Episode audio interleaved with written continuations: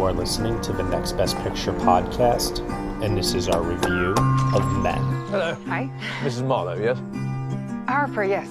Do, come in. The words I have to say. It's a beautiful house. Would it just be you staying, or? Excuse me? Missus Marlowe? No.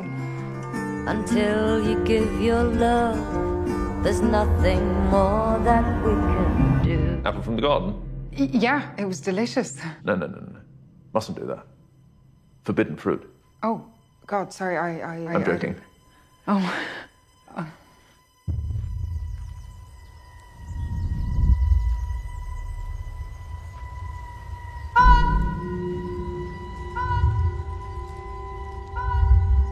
You're tormented. It feels more like... haunted. Yeah. Something happened. My husband went upstairs to our balcony and let himself go. You must wonder why you drove him to it. Why? I didn't drive him to it. I thought it'd be true. But if you had given him the chance to apologize, he'd still be alive. What?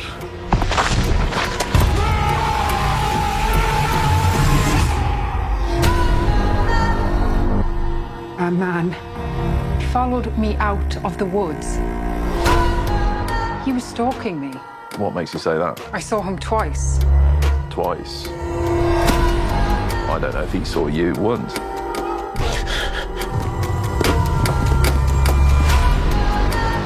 Wanna play a game? You hide, I'll seek. You must feel an awful sense of guilt.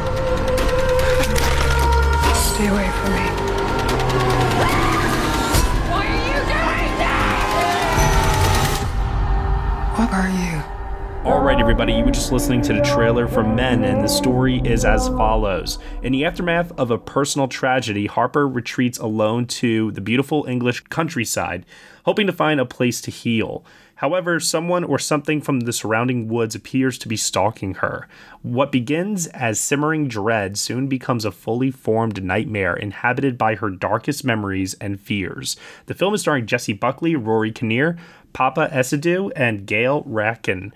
It is written and directed by Alex Garland. Here to join me today for this podcast review, I have Ema Sasic. Hello, everyone. Zoe Rose Bryant.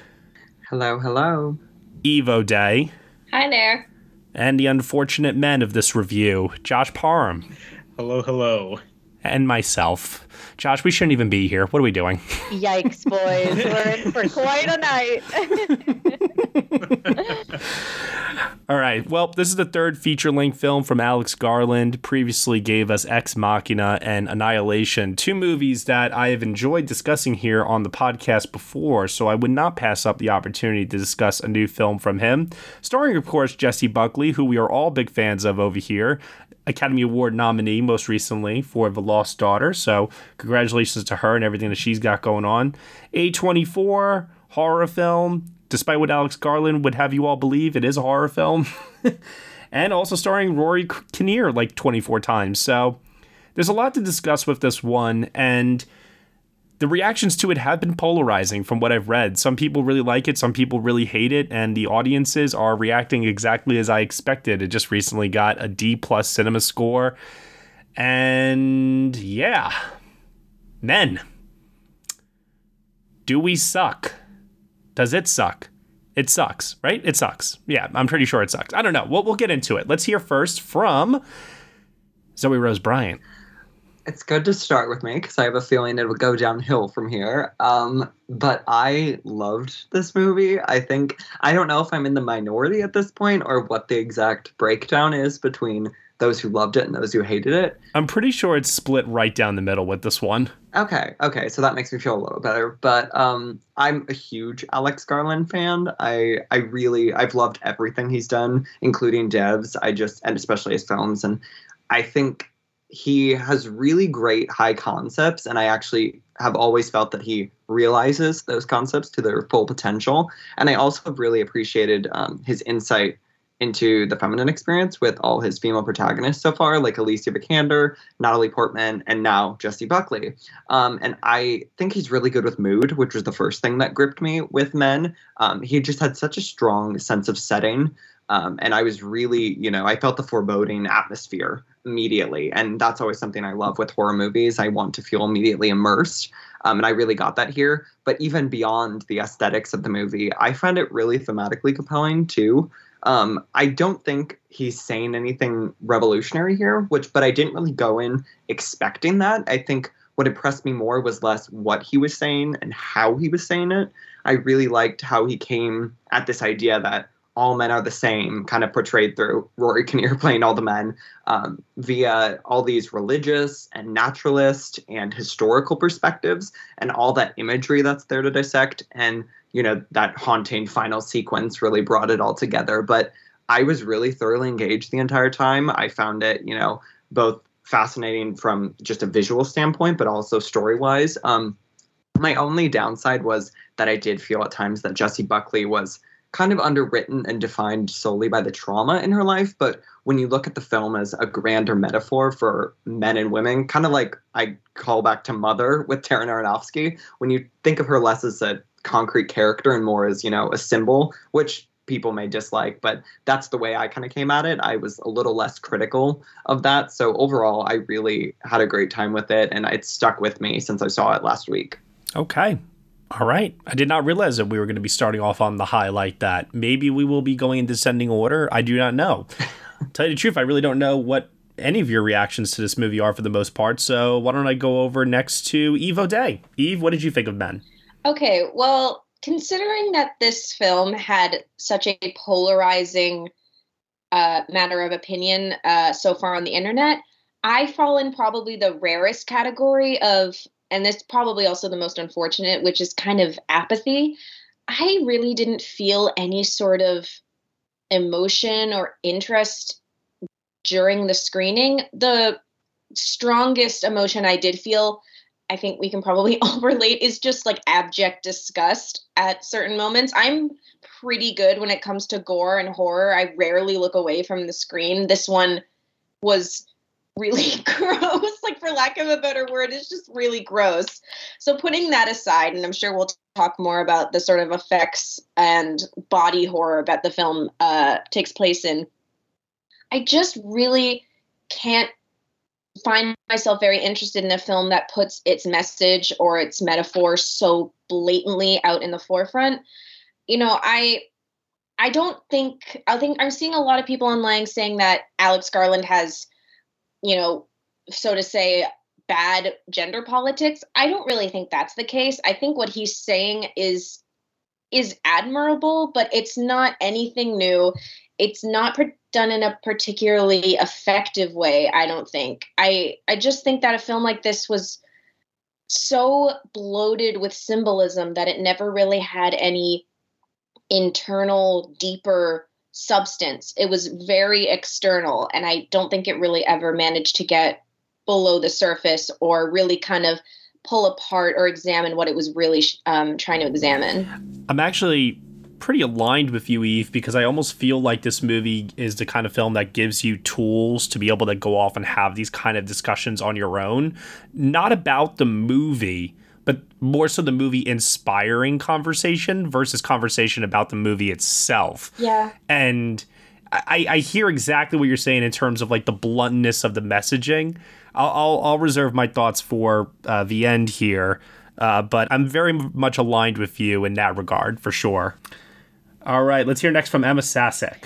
Eve, I think you really put it very, very well um, with everything that you just said. I also came out of that film just really not feeling anything. I mean, um, even with Alex's uh, earlier two films, um, Ex Machina and Annihilation, you know, I like was very engaged with the stories, even though they also were very cold feeling, you know, movies. Like, they were very dark. They were very uh, just sinister in some ways, just based on the things that were going on. Um, this movie also follows that same type of feel, but I just felt that it was even colder than those other films. Uh, just something about it was just not, it just didn't work for me. Um, I I do appreciate and I understand what he is trying to tell with this story thematically, um, and the many different topics that he is trying to get at, such as grief and trauma. Um, and I, I think that the cinematography is the film's strongest element. Um, I think that certain scenes are just so beautiful and colors stand out.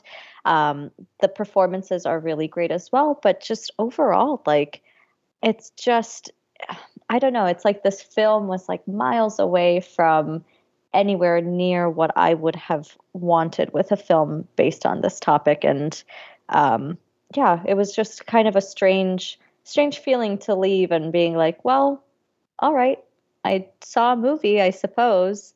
Um, and just not really being able to connect to it or or even want to unpack a little bit of it more, even though, uh, like you said, Eve, and what um, uh, you said, Matt, too, like it's it's pretty much just wearing itself on its sleeve and just telling you everything that it is, and you don't really have to dig too deep into it. So, yeah, it was just a bit of a strange viewing experience. I haven't had a, a reaction to a film like that in, in quite some time. All right. We come to the boys now. The men. Oh, gee. Josh Parham. What did you think? Well. Oh, God.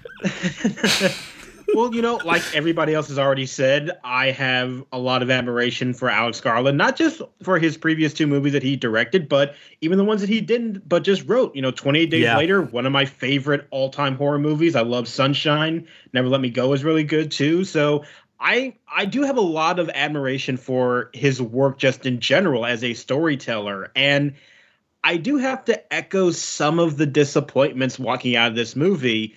I do think I liked it overall. I, I think that there is enough in terms of the aesthetics here, in terms of the performances, that did keep me engaged enough for me to think it was a good movie overall.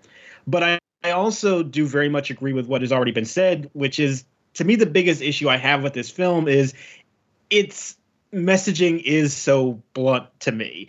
And I don't think I'd have as much of a problem with that if I didn't feel like the filmmaking wanted to emphasize this more opaque storytelling that yeah. it seems like it wanted to indulge in. And it felt like that was an exercise in futility to me because, I, I don't know, it just seemed like overall it was sort of not that challenging to figure out what the overall messaging of the movie was, and noticing the techniques being used to make it seem like it was deeper and more ambiguous was a bit frustrating to me because it's like, well, you're doing all these tricks and I don't really feel like they're necessary. And I think that was an element of the storytelling that I never really jived with. And that's the reason why I did feel a bit of a distance with it overall. But having said that, I still think it's good. I still like the performances from Jessie Buckley and Rory Kinnear and all of these different roles. I mean, I think some of them for Rory Kinnear are better than others, but he's still very compelling in this, and she is too. So I like it.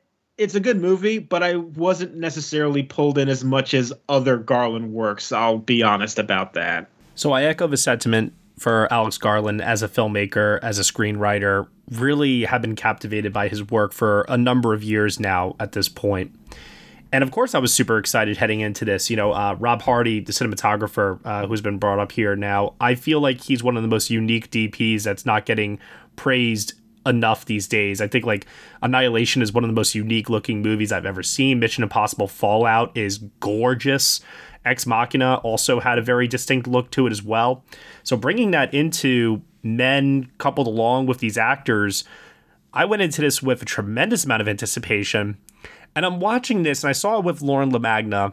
And there were a couple times during the screening where I like whispered over at Lauren, and I said a thing or two here or there.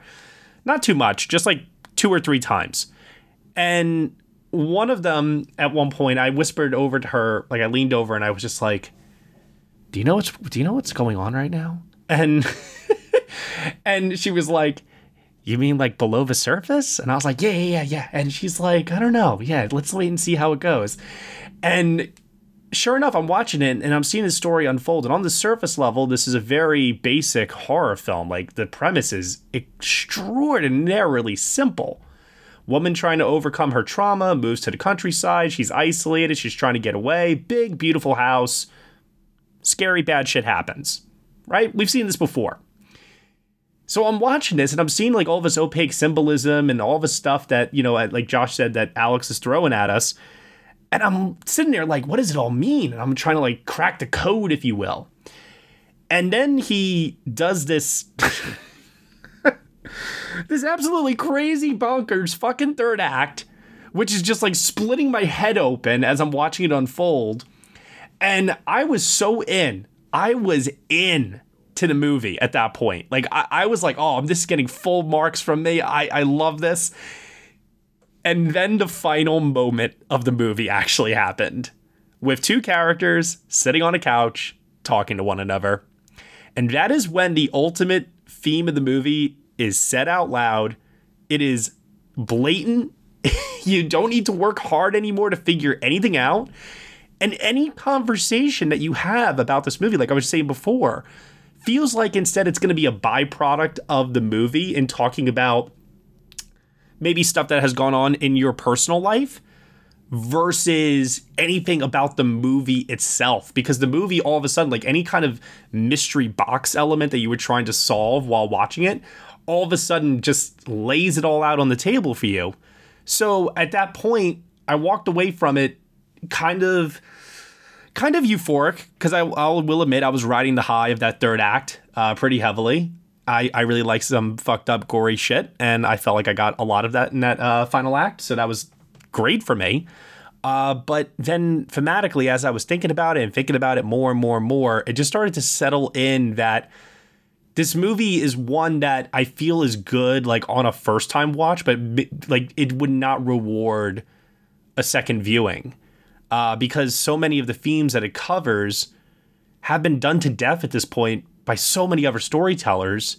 And I just feel that that's a letdown for Alex Garland, maybe in the hands of a filmmaker that I did not have this kind of expectation for. I'd be more forgiving, but because I know what he's capable of and he's given us such originality in the past, I was very surprised to get a movie from him that seemed so, I hate to say this term, but basic.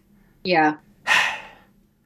The movie is ultimately like trying to showcase how men have used women, men have uh, basically abused women, and men have ultimately sought to take from women uh, all throughout history. Like he's charting like this course here through Uh, these like folklore and religious iconography images and so on and so forth, with like these different types of characters that Rory Kinnear is playing, one being a little boy, one being a priest, another one being like this uh, very friendly uh, caretaker.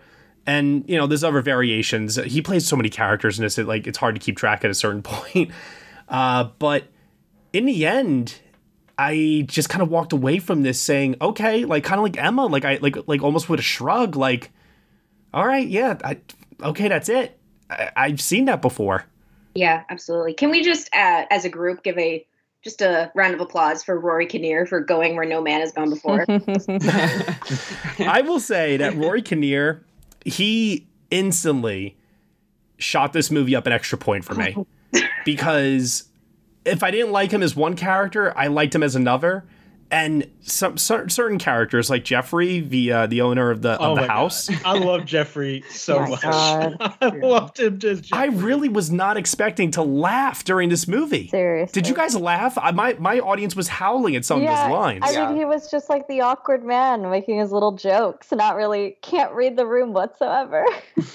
But what's really amazing about that performance in particular, like that particular character, is that, despite that lightheartedness that he brings to it, and despite how much I was laughing, there were points where that laughter became uncomfortable. Mm-hmm. And there's like a slight tinge of uncertainty that comes through in his performance where you're wondering, oh, is he sinister? Mm-hmm. No, no, he seems too nice for that. I mean, of course, then, you know, by the end, all hell breaks loose. But early on, I'm watching him and I'm like, he, he like, he allows us to like drop our guards down with how charming his performance is at first, you know?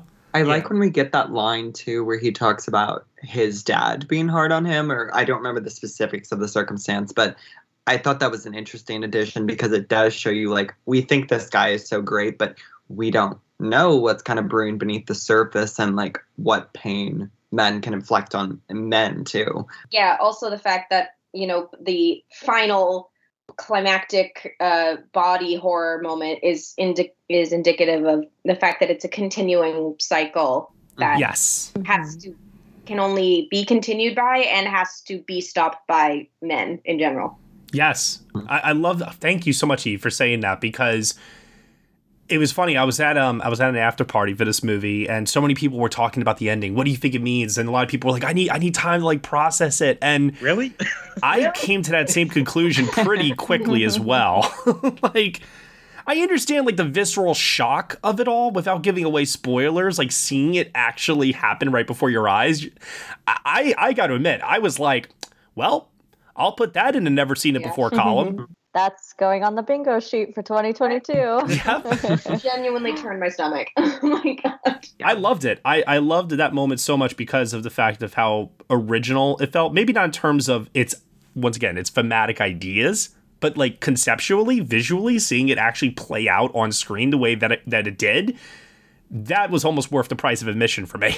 Yeah, I do agree that, like, visually speaking, it was very striking and a really interesting moment, but at the same time, it was very obvious what the metaphor was supposed to be. Like, yes, it's rebirth of trauma. It's a cycle of mm-hmm. toxic masculinity that it keeps going and going. Like, it was it was very, very obvious to me that's what the ending was supposed to represent. And I felt like there were many points in the movie that sort of that came across like that too, where it seemed like the filmmaking was indulging on these very sort of, you know, um, intriguing aesthetics, but at the same time, there really wasn't that much beneath the surface for me. And it felt like a lot of compensation for kind of shallow storytelling at the end of the day. And that dichotomy was the source of a lot of frustration with me with this movie. To me, at times when I was watching this, this almost felt like, what if Lars von Trier made a studio Hollywood horror movie? I think I did like the provoc the provocation. I think definitely jumps out as very von Trier-esque, and also and also too. And I hate using this term. A little bit of pretentiousness going on, maybe. Oh yeah. yeah. oh, I was yeah. gonna say, like I like I'm sorry. I know that's like a very insulting term to filmmakers, but like ah, it, this movie really thinks it's smarter than it is. It mm-hmm. felt very like college gender studies thesis-y to me, but I took a lot of gender studies stuff. So I was like, oh, I'm like picking up on like the religious iconography, like you were saying, and all this stuff. So I definitely think that like, you know, big brain mentality is there. But I think I think it's one of those things where like if you if you ride that wavelength and you like really, you know, get into that, it like delivers. But I totally see how it like kind of like Mother-esque, like it's off-putting and like too try hard too. I mean, at the very beginning when she, you know, eats the forbidden fruit, I'm thinking, okay, that's like the most obvious metaphor you could possibly make. Mm-hmm. Is there like an extra layer to that? Like it kind of it, it comes full circle where it's like it's so obvious that it's that it's brilliant, and I don't think so. I think the answer is no. Yeah, I hear you on that one, Eve, and like I, that was another thing too where I. I think I, I think my brain was working harder than the movie was at times while watching this, because I, too, was trying to uncover if there was a hidden meaning or if this was going to lead to something else later.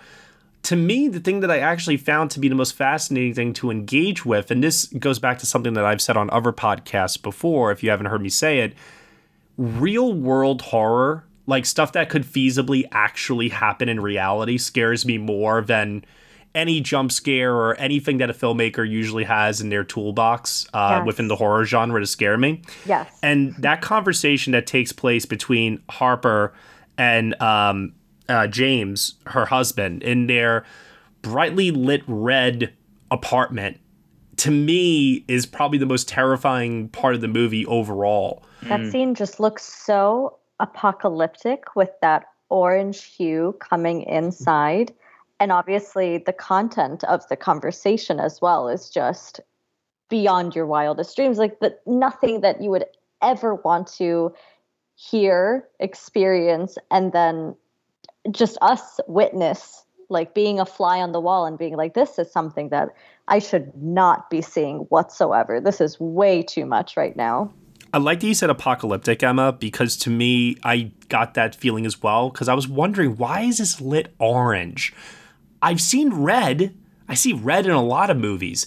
And I was like, it's very rare that I see orange. So I was like, what? What is he trying to convey with this? And the only thing I could keep coming back to was uh, this idea of fire, this idea of her world burning down, apocalyptic, like you said. Yeah, everything is about to change, whether she realizes it or not. And mm-hmm. kind of did, kind of didn't realize it. And speaking just from like a personal place for a moment here, like I've had a conversation before where somebody threatened me with that sort of drastic action. Mm. So seeing that like play out there, like it, it hit really hard, because once again, like that is something that happens in happens every day. People fight and then they make really Dr- dramatic statements like that, and then it's like in the moment you don't know if they're really telling the truth or not, and it's like, how dare you say such a thing, because now you've got me gaslit into worrying about like you and our situation and so on and so forth. Mm-hmm. And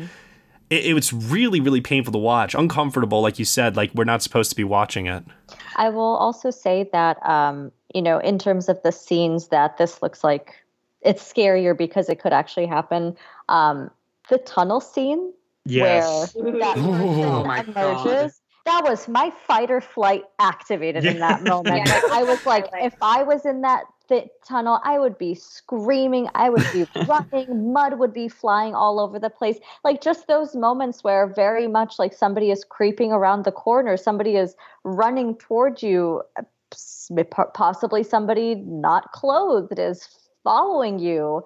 Uh, it's just like those are truly terrifying moments that, yeah, it's a it's a female experience where, you know, mm-hmm. men following around women when they're alone, and definitely activated like that fearfulness within me, at least. That was yeah. definitely the, the highlight of this movie for me, that scene. Mm-hmm. Yeah, I would say like this for me, the first act is probably the strongest overall, because it still has like that aura of mystery to it. We don't really know where the film is going necessarily.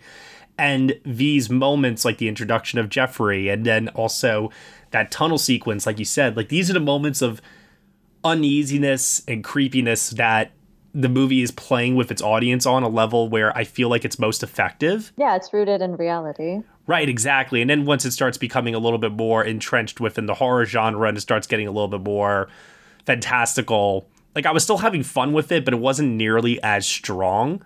Um, and then it kind of lost me until that that sequence at the very, very end. I was going to say, I'm a big fan of body horror, so I, I do like where it goes in the third act. But to me, the most effective moments were when Alex Garland really pushes, especially I think female viewers, into these places with these certain tense scenarios um, that Jessie Buckley's character has with all these variations of Rory Kinnear, where even if he doesn't go the direction your mind goes, he gets your mind to go there. And that's what really stuck with me. Like when she's with the priest and like when he puts his hand on her thigh, like yes. I literally like I clenched up, like it was like so yes. intimidating. And then they have that scene later, of course, but all these little moments where I'm like, what my mind is creating is like scarier than what I'm seeing on screen, but he's the one who knows kind of what to show us and what to do to get us to that point. So I thought that was really effective and cool.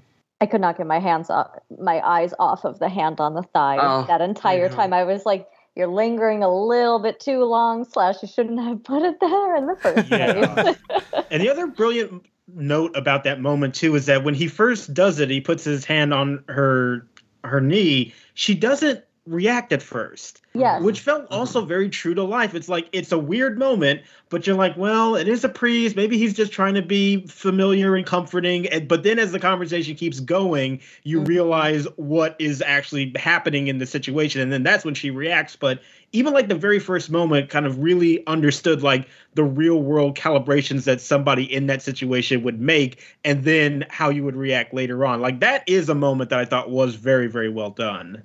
That was actually my favorite Rory character. Anytime the vicar showed up, I was like, oh, what mischief are we about to get into? Well, and you, you, you never knew. Fingernails is like, that you know too. It's trouble. Uh, yes, uh. that too. But just, yeah, he just had this, like, such a, such a presence in every single moment that just made me clench up a little bit every time I saw him, and rightfully so. And his eyes, I I'd not get rid of, like, his eyes were like so dark. I think they were darker than Rory Kinnear's yeah. actual eyes. And it was mm-hmm. like, it was haunting to me, like just the look he would give her. Oh my God. Well, I really love that, like, each man that Rory Kinnear embodies in this feels wholly distinct, mm-hmm. uh, to the point that that was the second thing that I leaned over and whispered over to Lauren when we were watching this, because I didn't know Uh, heading into it about Rory Kinnear playing multiple men, because I'd only ever seen the teaser trailer. I never watched the full-length trailer for this. Oh. So at one point I like lean over to Lauren and I'm like, I think they're all played by the same guy. and then like and then like four minutes later I lean back over again and I go, oh my God, it's all Rory. I hated the kid figure because it was just so weird to look at his face on a child. That mask, I was like convinced that that mask was not an actual practical mask. I was like, that's got to be C G I because it looked it looked fake, didn't it? What do you mean, like the mer- like the blonde mask? Yes, that he that he wears uh, that the, oh. the kid wears. I didn't think so. That it looked fake. I thought his superimposed face on his head looked fake. Yeah. What? Yeah. Yeah. It I don't think the mask was he, fake. I, I think it, I, uh, I don't know what yeah, about that. It was just very clearly. Like, I understand the point of that character, but it was, it was so unpleasant to look at. Yeah, and that was the only one that was unconvincing for me. Not because of Rory, but just I don't think the V F X were all the way there, so that yeah. kind of hurt what Alex was going for. And there's actually more subtle V F X on actually the adult versions of some of the characters that Rory is actually playing. And obviously mm-hmm. some makeup work, some really bad wigs. Oh my God, the wig. Oh my God. Wig. He's changing his voice. Like, I got to give the guy credit. He wrote backstories for each one of these characters, fully embodied all of them, no matter how much screen time they had. Like, this is a very classically trained actor, and it shows here. As I said before, like, this movie gets one extra point for his work in it, because I was just so impressed that he was able to really, like, make each one of these characters distinct, to even to the point that, like I said, me not knowing, he had me fooled for the first couple of minutes of this movie, not realizing that it was all the same person. Absolutely. He takes my spot. This obviously has a very limited cast. However, among the ones that we have, he is definitely the M V P here, because you're getting the sense that, yes, these are characters who have, you know, backgrounds, and they have lived full lives that I'm understanding through these very small conversations, and in some instances, like just a glimpse at them at the pub or um, walking around outside. And yeah, he just embodied every single person in the most creepy way. mm-hmm. Greetings from Evergreen Podcasts. We're rolling out a listener survey, and we want to hear from you. The information in the survey will help us gather statistics and in turn make our shows more appealing to advertisers. I know most people don't like ads, but this is one of the only ways our shows make money and help keep their lights on. We promise it will only take a few minutes, but the impact on our podcasts will be tremendous. As a token of our appreciation, we'll randomly select one lucky participant each month to win an exclusive merchandise package from Evergreen Podcasts. Head to evergreenpodcast.com slash listener survey to help a show and possibly get some free stuff for doing so. We can't thank you enough for the support. Now back to the show. Coming up on Five Minute News, I'm Anthony Davis.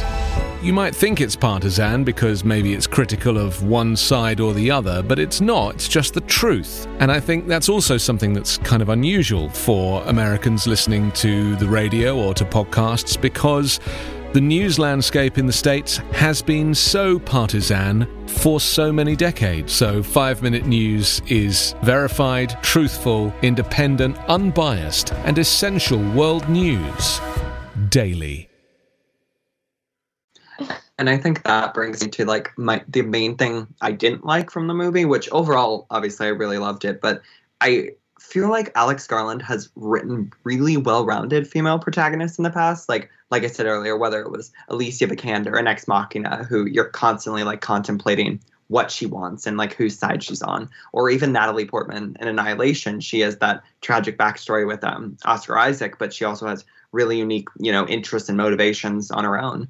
And I felt like Jessie Buckley here was, you know, she's playing it. She plays it so well. I think she does a great job, but there's not as much for her to play. And I do feel like she gets a little too metaphorized as it goes on. And I would have liked to see a bit more agency and I guess depth to the role. Yes, I agree. Because I didn't feel like she was a character so much as she was a stand-in for mm-hmm. the audience. And that was definitely a bit of a bummer. Like, they try to give her some moments with her sister, mm-hmm. um, or or was it her friend? I can't remember exactly. Friend. Friend? Yeah. Um, but she's just like pretty much a, a role that's done over FaceTime uh, that we never see throughout the movie.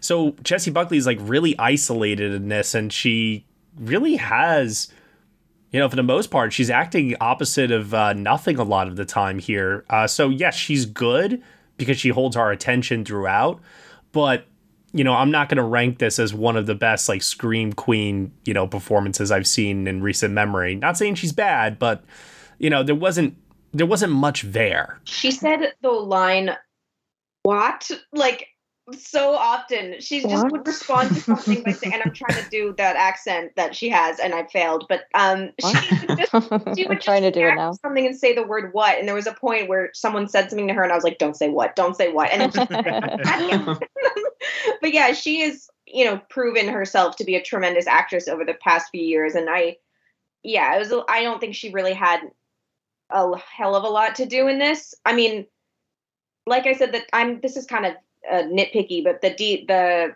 detail of her kind of singing in the, um, in the tunnel is kind of interesting. If you know her background as like a musical theater performer, you're like, oh, she got to like use her vocal talent in a way that was kind of interesting. But other than that, I think it wasn't necessarily a role that I couldn't see anyone else playing. For the record, Eve, have you seen Wild Rose? Oh, yeah. Oh, okay. All right. I just want to make sure. I also wonder if the lack of any development in her character is just another way to show men don't really care about women. They don't care about them as people. They're just objects and things in this world. But then I feel like Alex is not doing himself any favors by actually embracing that thought. Like, exactly. I, I, it would have to be unintentional. Exactly. And so, yeah, I, now I'm one, that's where my mind went to first, but now I'm also just wondering, like, yeah, what, what were his true intentions with this character, mm. aside from having her, oh, echo. I mean, that, was, that gave us more insight into her life than anything else. I mean, yeah, I think a that's very... a generous reading, um, personally. I know, I'm, I'm just trying to say something positive. Um, yeah. I mean, the very ending of the film, I don't know if we're there yet, that very last moment, Matt, that you're specifically talking about where her dead ex-husband comes and basically lays it out pretty thick as to like what the whole metaphor of the movie is, and she just doesn't do anything. I was like, what? That's that's the end? We're not gonna, she's not gonna, you know, defend herself. She's not gonna say anything of note. She's just gonna kind of settle for it. And you know, that was a little disappointing because obviously the sort of thesis of the film is how women have found themselves kind of painted into corners because of men. And it would be a, have been nice if by the end of the film she, you know, came out triumphant. And it's not like, it wasn't akin to sort of, I'm just using this as an example. It wasn't akin to the ending of Promising Young Woman, where it's su- such a devastating ending that it, it is sort of a, a daring choice to make. It just felt like he didn't know how to end it. So he just didn't. Yeah, I think he was trying to, especially through like the rebirth, I think he was getting at this point where like, each man kind of became more pathetic than the last. And like they started so powerful and then they were really weak. And it's like, this is like who we view as so intimidating and powerful in society. But it, it did kind of land with a whimper. Like I saw what he was trying to say with it. And it was kind of be like, he's not really that scary anymore. Like he's yeah. just kind of a wimp. He's not even worth dealing with, but mm-hmm. it, it did leave for a kind of unsatisfying ending, I would say. I like that you said that though, Zoe, because like, in that moment, I was expecting like Jessie Buckley to react like in horror, you know, because normally there would be like the shocked expression look on the face of, of what disgusting, grotesque moment we are seeing as an audience. But instead, she kind of just looks at it like, ugh. That mm-hmm. is literally my mm-hmm. favorite moment. I was laughing my ass off.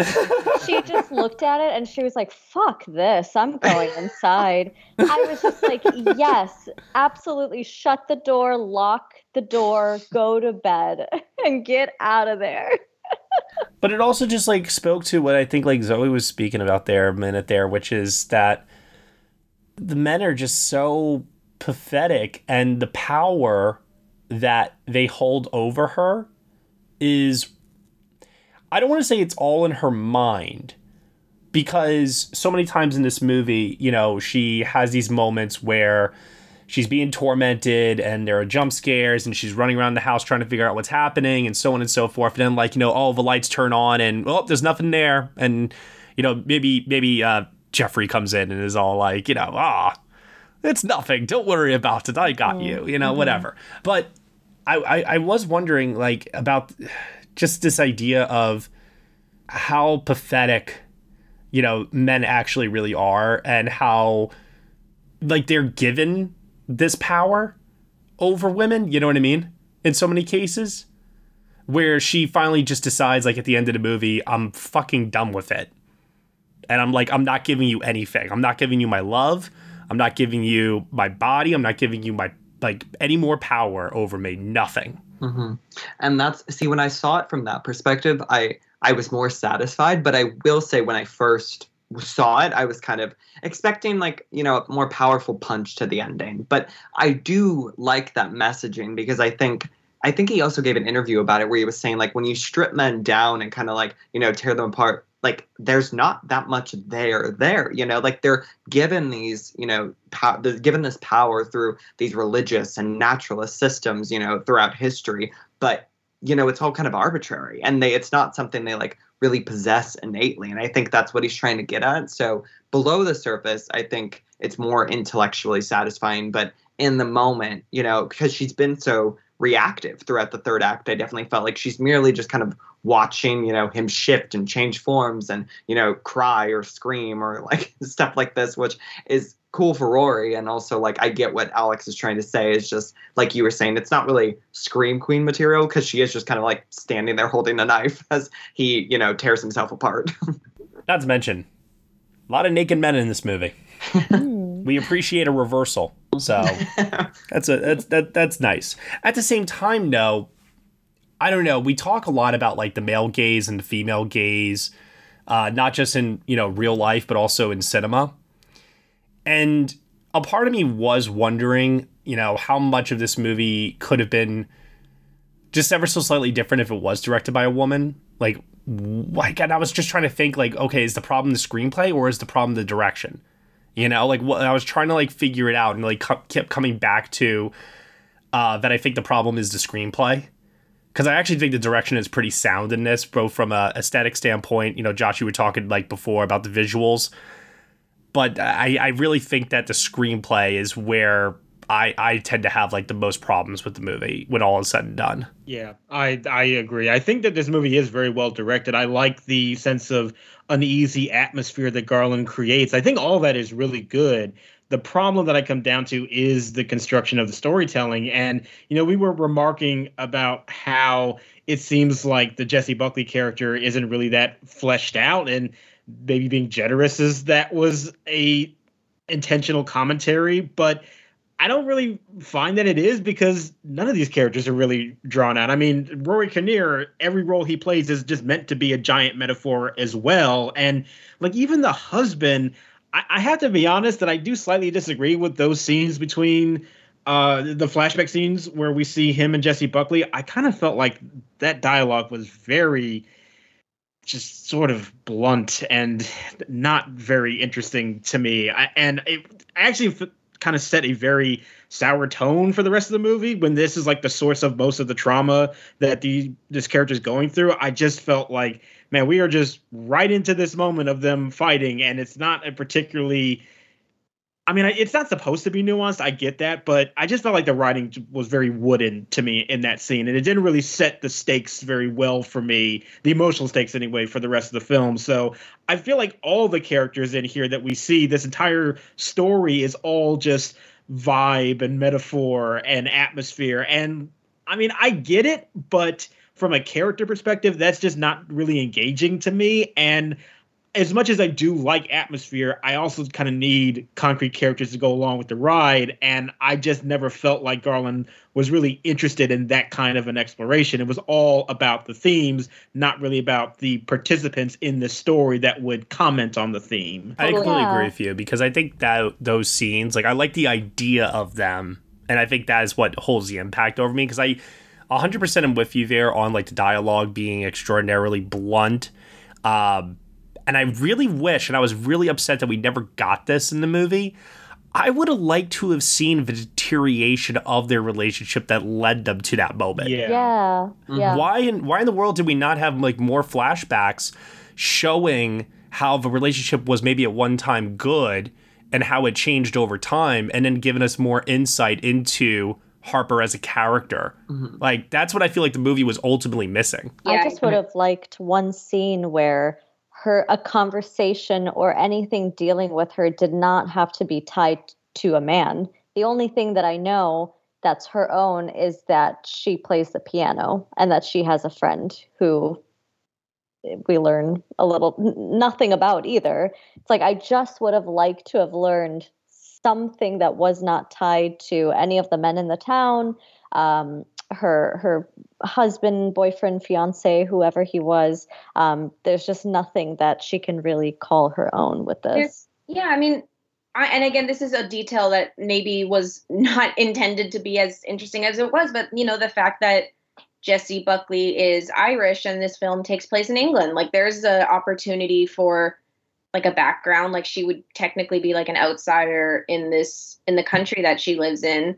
And, you know, the moments, like I said earlier, the forbidden fruit, where the metaphor was so blunt that I, I thought there has to be something deeper than this. And then there basically wasn't. I remember, you know, when she goes to the church, I know it's a it's sort of set up for her to meet the vicar.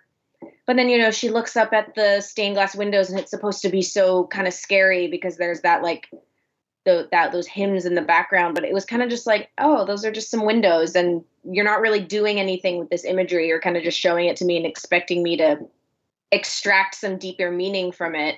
And that sort of, I don't even know what that was, that sort of chalice, that stone chalice with the face. Like, yeah, it's kind of a little, it's a little weird looking, but, like, what, what do you, like, what's the, come on, what, what are we doing here? Like, beyond the fact that it's just a little scary looking. And I, you know, I guess it, it ends up looking like the, what would you call him? The primal Rory Kinnear later mm-hmm. on. But other than mm-hmm. that, it didn't, it was, I didn't really seem to have any purpose beyond that. It's like, religion is scary. Yeah, true. yeah, yeah, I kind of agree with you on that. That when those moments started up, because that's when the movie really kind of goes full force into the more ambiguous kind of storytelling. And I was intrigued initially to be like, oh, this seems like very moody and creepy, and we don't really know exactly what's happening, and this is the way to pull me in. But I feel like you then really see the connection between, yeah, that primal being that Rory Kinnear plays, and you get, oh, like, sort of natural lust of men and nature and how that's been there from the very beginning. And of course, because it's in a church, it ties into that. And it was another thing where it's like, okay, I kind of get it. And you you did spend a lot of time making it seem like it was more complicated, and the resolution sort of wasn't all that for me. Like, it was still an interesting idea to explore, but it really did feel like the movie kind of put a big exclamation point next to it to say, like, see how deep this this exploration is. When and then we got to the end, it's like, oh, okay. I mean, I I, I get it. Yeah, I do feel like the purposes um, for each Rory Kinnear character were pretty pretty straightforward. But the one thing I would say is that he they at least gave him more room to kind of do something. We're kind of going back to James, her boyfriend. Um, I love that actor. He was great in I May Destroy You, and I, he got nominated for, like, an Emmy. Like, he's great, and he can do a lot more. And I, I didn't have a problem with the nature of their conversation. Like Matt was saying earlier, I think that I've been in a similar situation, and it's very realistic and very troubling and, you know, kind of viscerally terrifying. But I felt like he was always at an eleven, and I better writing could have given him more room to kind of show, you know, the full range of his talent, or other flashbacks to show another side to him instead of him just being this one thing. Because I feel like even all the Rory Kinnear characters kind of get a little bit more depth, you know, comparatively, or they have more beats, whereas he's always just like, you know, antagonistic or like, you know, histrionic. And it's just, yeah, it's not as interesting of a dynamic.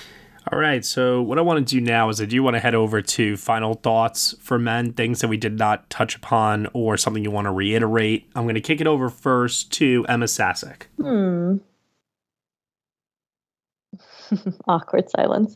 Um, I would say that I I really agree with everything that we have discussed so far. Um, you know, the script definitely needed a little bit more work. Like I said, I just would have liked to have learned something more about Uh, Jessie Buckley's character that was not tied to all of this trauma and the experiences that she was dealing with in this film.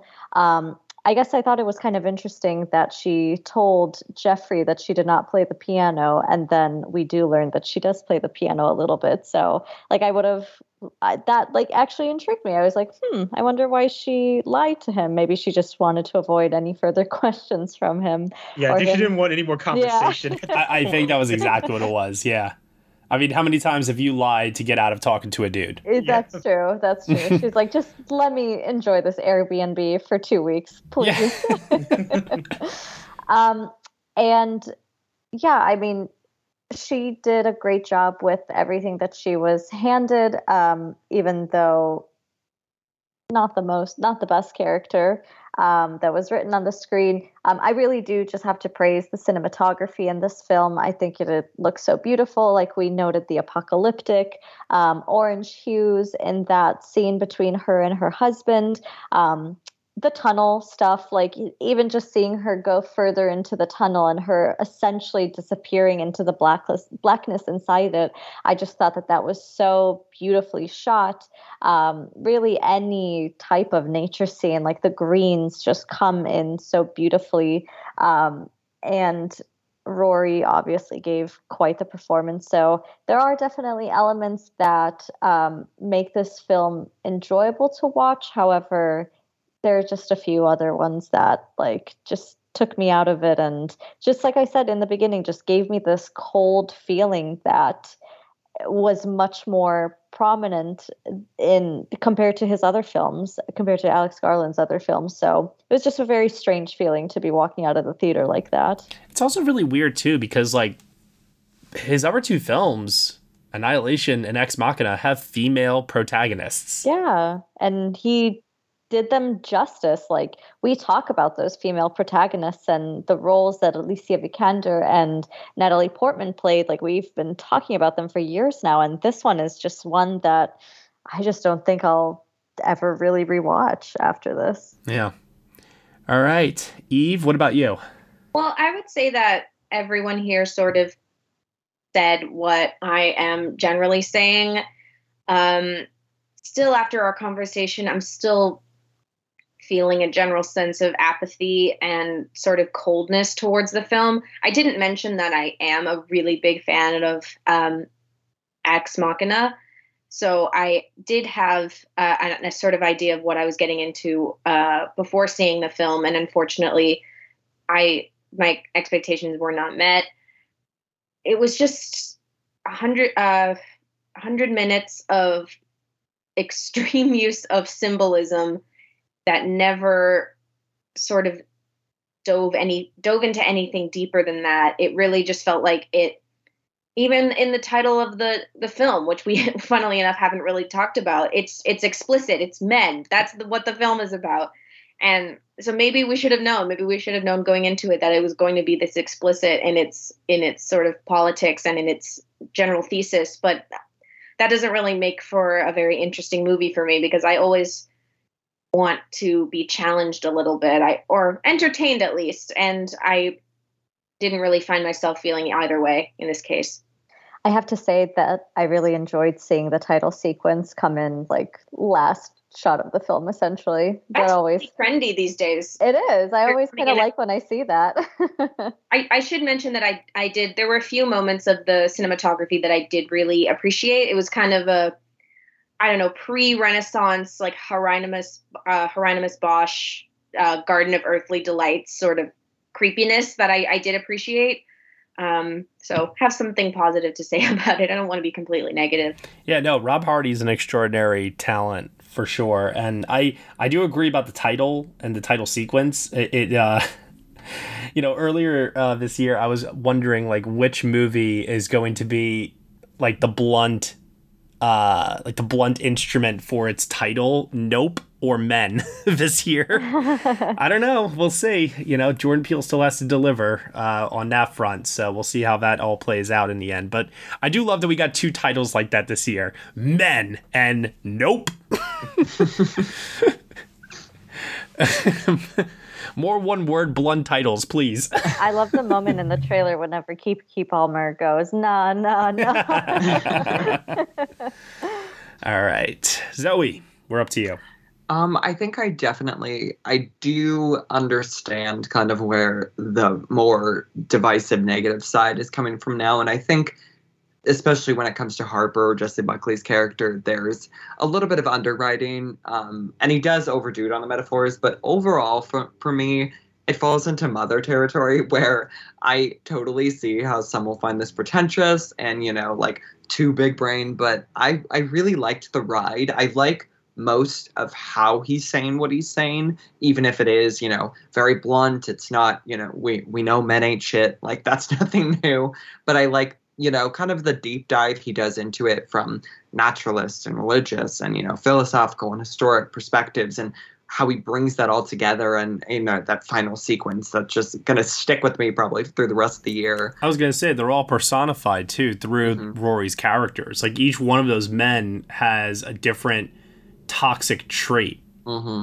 And they come from like a different institution. Like you have the cop, you have the priest, you have the little kid, you know? It's, yeah, yeah, yeah. And I think, you know, you can say it's simplistic and straightforward, but I, I still like really where it ends up. And especially, I think that final sequence really seals the deal for, for me. And I've, I've come around a little bit on the very final scene um, because at first I was a little not satisfied as much too, but I like what it means and really what he's trying to do with it. So overall, I'm I'm pretty solid on it. And I still think, even if it's not quite as well formed as Ex Machina or even Annihilation, um, I it still, you know, makes me a really big fan of his. And I'm anxious to see what he does next. I do have to comment on this because I actually forgot that it existed until a second ago.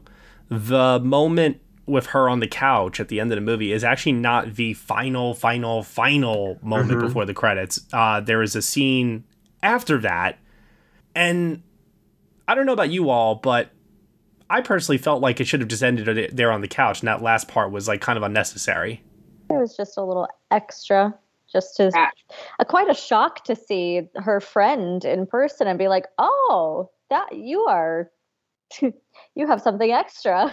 I think that's what he was going for. Like, oh, look, another woman in the flesh. Yeah. And she was pregnant, though. Exactly. Yeah, she was yeah. pregnant. You're like, oh, didn't know that. Probably with a man. Mm-hmm. I think I did know she was pregnant because at one point they say, like, oh, we're going to I'm going to come over and I'm going to watch you get drunk. So mm. it was definitely hinted at before. Yeah, good point. Huh. Ah, God damn it. Am I going to have to watch this again? Oh, no. What a, I'm sorry. I'm sorry. What a bad friend. Your friend is in the middle of nowhere getting stalked and you're like, just stay there. I'll be there in three hours. Like, absolutely not. Get the hell out of there. This is why I'll never move to the countryside. I like being in heavily populated areas. Anytime someone's like, oh, I just want to get away from everybody. I'm like, yeah, you leave yourself wide open to attack.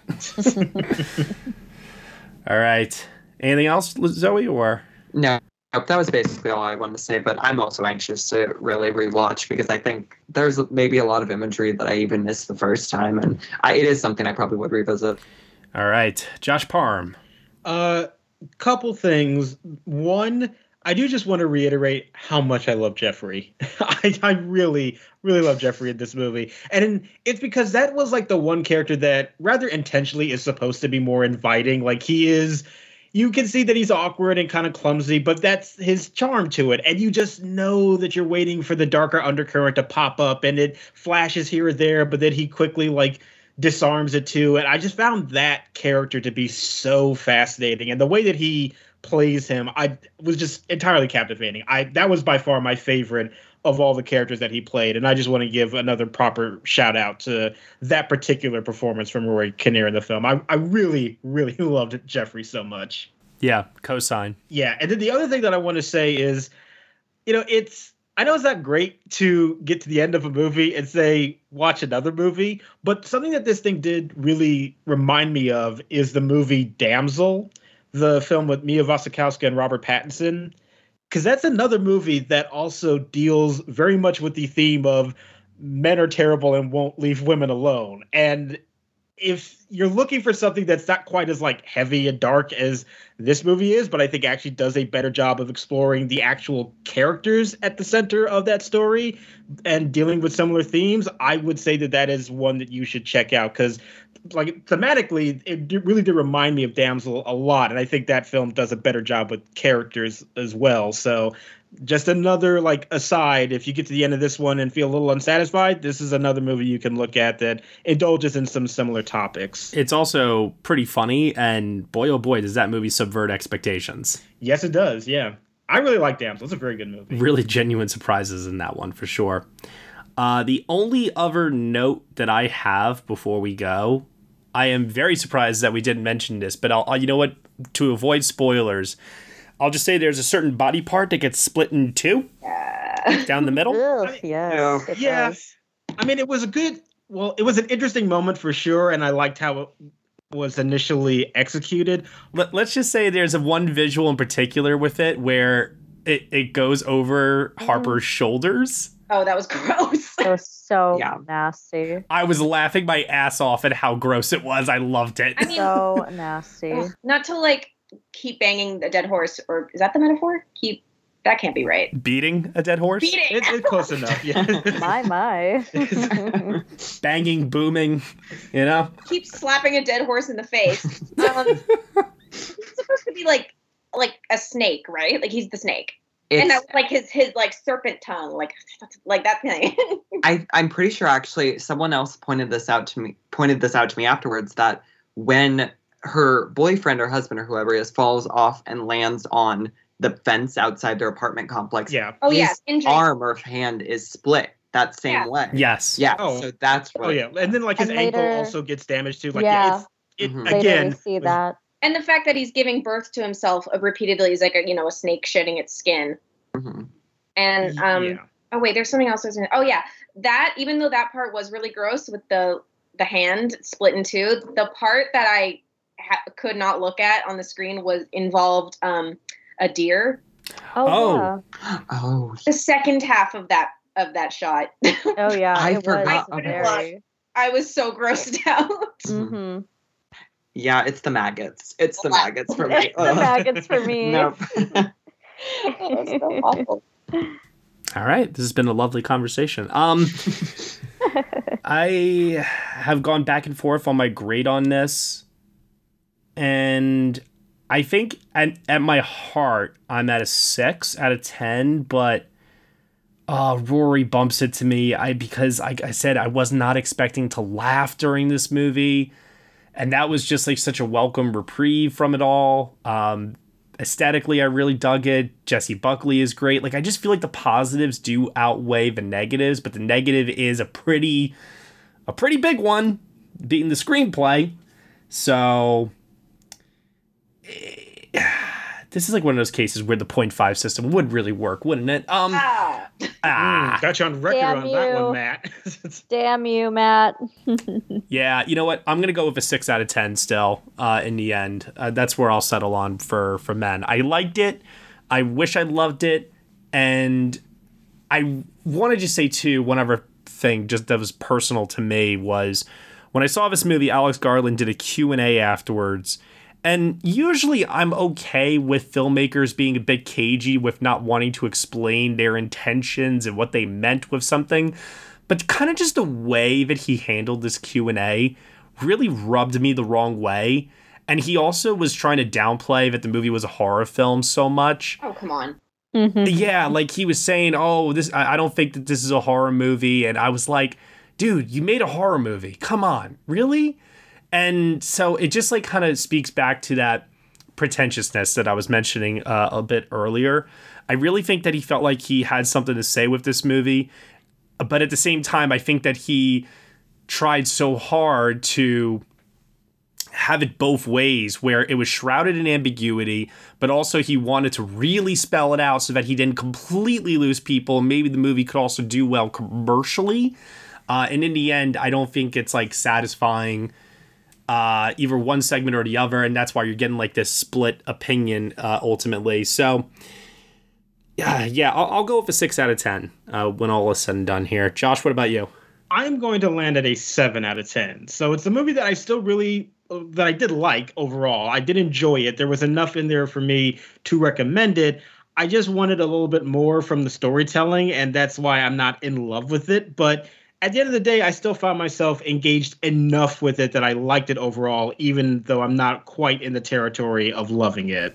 Zoe? I'm at an eight out of ten. I think I still... I'm, I can't really... I don't think I can go much higher because I do think there are a lot of reasonable complaints, but I... I still find it really compelling, both, you know, visually and thematically. And I think I will probably still enjoy it just as much, if not more so, on a rewatch. Yeah, I already know I'm going to watch this again at some point or another, probably to show it to somebody, you know, if anything. But Emma, what about you? I'm landing at a five out of ten. I just kind of have like such mixed feelings about it that I'm like, I don't really know if I like it. I don't know if I hate it, so middle point is okay with me, and I, I do know that I don't like it, so yeah, there's a five out of ten. Eve? I'm also at a five out of ten, given my pre-mentioned uh, apathy that I feel for this film, and I really have no desire to ever watch it again. And, you know, I was explaining what uh, film I would be talking about on the podcast today to my, like, to my mom, and I was like, oh, you know, it's about a It's about a woman who's dealing with grief, and she goes to the countryside and starts getting stalked by men, and they're all playing, but played by the same actor. As soon as I said that, they were like, oh, that's that sounds interesting. And I'm like, you would hate this movie. You would never watch or like this movie. And they're like, well, would you recommend this to like anyone else? I'm like, I wouldn't recommend this to anyone I was related to. And they said, would you recommend it to anybody? And I thought about it. And I don't think so. I don't think I would recommend this movie to anybody. I do think that it is a movie that I would recommend, but just with like, I, I would add the asterisk of, hey, I don't know which side you're going to land on with this. It could go either way. Because th- there has been a lot of people that really do like it. So I, I don't know. Like, that's the only thing I would probably just add is that I, I know like when people like usually ask me in my life, like friends, family, whatever, they'll come to me, oh, Matt, should I see this? Is it worth me paying money to go see? And, like, I'll be able to say sometimes enthusiastically yes, or, hey, don't waste your time or money. With this one, it's like, uh, take it or leave it. Yeah. Go. Don't go. You know, maybe just don't listen to me and go with what your gut is telling you. I wouldn't know who to recommend this to either. I guess I would just say, like, yeah, go watch it just to see how you react to it. Like, it's one of those movies where you just, I guess you just have to see it and, and, and tell me yourself how you think about it, because it is so polarizing. I also think it is the kind of movie where, because Harper is so much of that audience surrogate, that it is the kind of film that will, people will respond to differently depending on what you bring to it and put onto Harper. Mm. Yeah, like especially in those scenes where he's kind of pushing like female audiences towards certain scary situations. I definitely think that may enhance how you view her. Yeah, yeah. Well, one thing's for sure, no Oscar potential for Men. No way. Yeah, no. Although I would not be surprised if I see a critics group here or there mention Rory Kinnear for Best Supporting Actor. Yeah, that was all I was going to say, too. Not even probably the cinematography, but Rory, I think, could get some weird mentions or some nominations towards the end of the year. Come on, Ohio film critics. I know you can do it. It rubbed me the wrong way that he said, ladies, mind what you flush. Oh. it rubbed me the wrong way. I was like, I fucking know not to flush stuff down the toilet. I've lived this life for many years. I know at this point. You've lived this life for many years? Oh. oh. Matt, and and that, Paul. That was bad even for you, Matt. All right, you've been listening to the Next Best Picture podcast. I'm being told I have to go, so we gotta go. Josh Parham, where can they find you on the internet? You can find me on Twitter at J R Parham. Assassin. You can find me online harassing men and Matt Neglia for awful jokes on Twitter at Ema underscore Sasic and Letterboxd at Ema Sasic. Evo Day. You can find me on Twitter at Eve on Film. Zoe Rose Bryant. You can find me on Twitter and on Letterboxd at Zoe Rose Bryant. And you can find me in Next Best Picture. Thank you so much, everyone, for listening to our review of Men here on the Next Best Picture podcast. We are proud to be part of the Evergreen Podcast Network, and you can subscribe to us anywhere where you subscribe to podcasts. Be sure to leave us a review on Apple Podcasts to let us know what you think of the show. We really appreciate your feedback and your support, which you can also lend on over at Patreon. For one dollar minimum a month, you will get some exclusive podcast content from us. Thank you so much for listening, as always, and we shall see you all next time.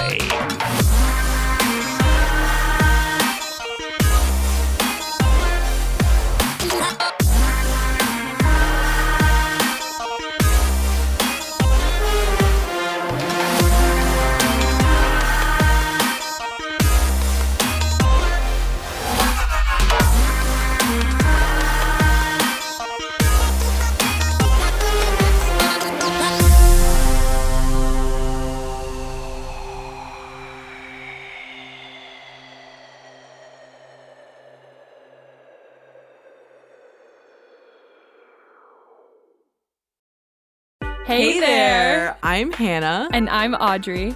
We are a sister filmmaking duo and co-hosts of Sleepover, Sleepover Cinema, Cinema, our show where we analyze the films that created the collective unconscious of the girls, gays, and theys of the late nineties and early two thousands. Princess Diaries, The Cheetah Girls, Aquamarine, Cinderella, the one starring Brandy. We haven't stopped thinking about these movies since we first saw them, and we want you to rewatch them and review them with us. Are these movies as bad as critics would have us believe? Do we even care if they are? We are always unpacking that very question on Sleepover Cinema. Check out Sleepover Cinema wherever you get your podcasts or at evergreen podcasts dot com. See you soon.